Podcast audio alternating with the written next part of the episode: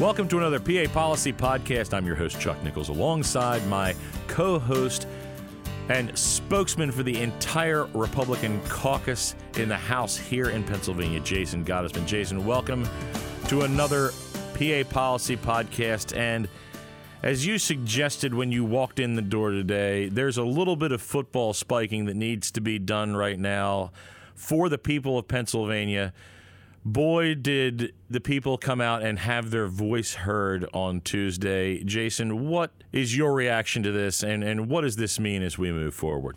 Well, my reaction is exactly uh, what you said. This is a, a great day uh, and a great week for the people of Pennsylvania. They spoke up with an extremely wide margin and said that we want our voice back. We want our elected representatives and senators to have a greater role. We want greater checks and balances. We are join our founding fathers, both of this Commonwealth and the, this nation, in being skeptical of, of one person being able to call all the shots. This is that's what they said. That's what that's what we have now. And, you know, we have been preparing in earnest behind the scenes in order for us to be ready in case uh, of, this eventuality, which we hoped would happen. And so as we're ready to return to session next week, you know, we're beginning to formalize those plans, uh, get get the balls moving uh, as they as they say, and get things in place so that we can respond reasonably and responsibly to the uh, various uh, issues that are currently facing the Commonwealth. One being the, the, the waning days, thankfully now it appears, of the COVID 19 pandemic, uh, the scourge of opioid addiction, and uh, whatever natural, physical, or uh, other disasters might affect the Commonwealth going forward. We stand at the ready to bring the common sense leadership that Pennsylvanians have entrusted us with for centuries uh, to, to go ahead and provide leadership during these times. This is, uh, again, this is a, a, a, resounding message from the people of Pennsylvania that they want to have their voice heard. And that voice is most clearly expressed by the people who are closest to them, and that's their representatives and senators, not some governor who starts delegating authority to unelected bureaucrats or keeps it all in himself to be making unilateral decisions that don't make any sense. And sometimes it takes a situation like this for people to realize that the law is a little bit out of whack or a, person was given a little bit too much power because the law was written in such a way that it was never imagined that it was going to be used in this manner. That being said, Jason, the the thing that that grips me as we as we step forward here is that we have to find a reasonable way to work together. It seems like we've had such a fracturing of our uh, identity as a as a nation, as a state in the last couple of years. And this really demonstrates that now we need to work together, both parties, everyone teaming together to get things done positive for the group of the people that is everyone out there, not just the hard left or the hard right.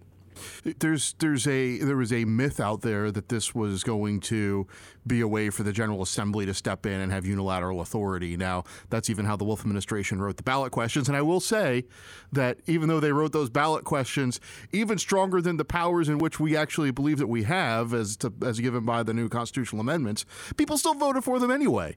Um, and, and, that is even even more in our favor of about you know the, the kind of checks and balances the, that the people of Pennsylvania um, uh, truly truly want. But what this does give is it doesn't stop the, the ability of a governor to declare a disaster emergency disaster. What what it doesn't what it doesn't do is it doesn't stop the ability to quickly respond to an emergency disaster situation. What it does do is after 21 days uh, gives the General Assembly a seat at the table to say, does it still make sense to continue this in whole or in part or not at all?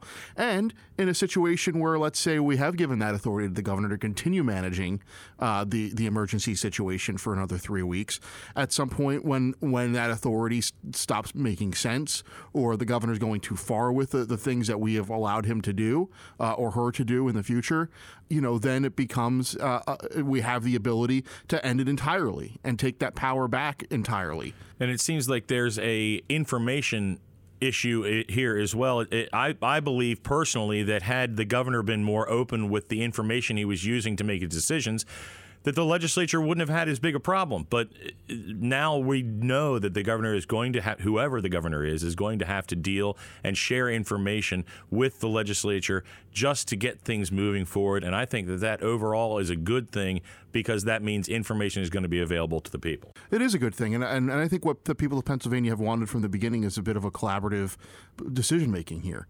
They, they haven't necessarily been in favor of, you know, just this one, one person autocratic decision making that is done in the shadows with no transparency. You know, people's lives have been affected as a result of these decisions. Generational businesses and, and, and things that people and communities have pride in have been shuttered and, and shut down permanently as a result of the decisions that have been made. And they don't know who made them. They don't know how they were made. You know, we just, there was a study that came out from ABC News last week that said that restaurants and small businesses actually weren't the super spreaders that people feared that they were. You know, the, the science here, everybody says we need to follow the science. It's, it appears as though this administration was more often following the science of fear, following political science, uh, but not following actual science. They were looking at numbers and trying to make them say what they wanted, not what they actually said. And they did that all while going around the General Assembly because they didn't want to work with them and work with us in a collaborative manner. Now, I will say when we have worked together, like take the vaccine task force, which has, believe it or not, been expanded beyond just vaccines. Um, the, like, for instance, the decision to uh, lift uh, mitigation measures by Memorial Day was made by the vaccine task force.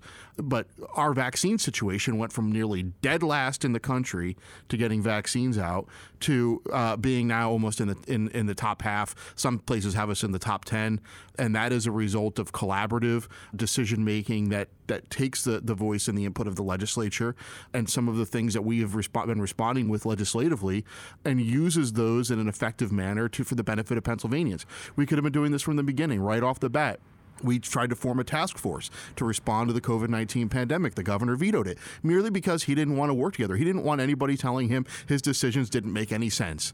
The people that were actually making the decisions, he was the one who gave the final rubber stamp to things, but the people making the decisions didn't want anybody, they didn't want anybody else in the room. They didn't want anybody else to help out. They didn't want any other anybody saying, "Well, I don't care." You know, the people are saying this. They didn't care what the people said. They only care what they thought. They and didn't want any dissenting voices in the room. That's exactly right. And and dissenting voices oftentimes, uh, you know, help sh- shape things in a way that makes things a little bit more palatable to the people. So things that make make sense are generally more well accepted. Uh, and when people understand why you're making the decisions, you show them the information. You let them know who the decision makers are. I mean, one of the the, the, the core core federal constitutional rights is the ability to petition your government and to to tell them you think you're they're doing a bad job and provide your input. When you don't know who's making the decisions, when you don't know who to go to, when your voice isn't being heard, that right is being denied. And and frankly, this allows these things to be more transparent. Everybody knows who their state house member is, their state senator is, and it really brings these decisions closer to the people of Pennsylvania and makes them know that government's going to be working for them, for their communities, for their interests, and not just out of fear, out of knee jerk reactions, and and doing things that just don't make sense. All right. So now that we've actually done something about this, leading the nation, making sure that the people have their say and that their voices are heard, give us a little bit of a time frame here. What has to happen yet before legislative action can be taken? Well, we're, we're currently in the process of trying to find out exactly everything that might be, you know, at stake if the disaster declaration is rolled back, federal funding, regulations that have been waived and suspended, things like that. So we're getting finally that final picture of what everything looks like. You know, we're formalizing our legislative plans. We're in session on Monday through Wednesday, and I think our goal is to try to start working on some of this stuff sooner rather than later. The 21 day clock began on election day, so you know time is running out uh, for which we have to to continue on with this emergency disaster declaration uh, if we cho- so choose or if, if we feel it's prudent to do so. So, and, and I think uh, next week the people of Pennsylvania will sort of see uh, the opening salvo and our legislative response to their vote uh, on Tuesday. And of course, the governor does have a say in this. I understand that when things run out, he can choose just to not renew them. But this is on him then. That's correct. Uh, all indications are that he will end up renewing the disaster declaration today and give the 21 days from from there on out uh, we you know we will be able to work within that say uh, period of 21 days in order to, to do a, a, response that is reasonable and responsible and reflects the, the vote that uh, Pennsylvania has made to basically say one, we believe that this emergency disaster situation has gone on for too long.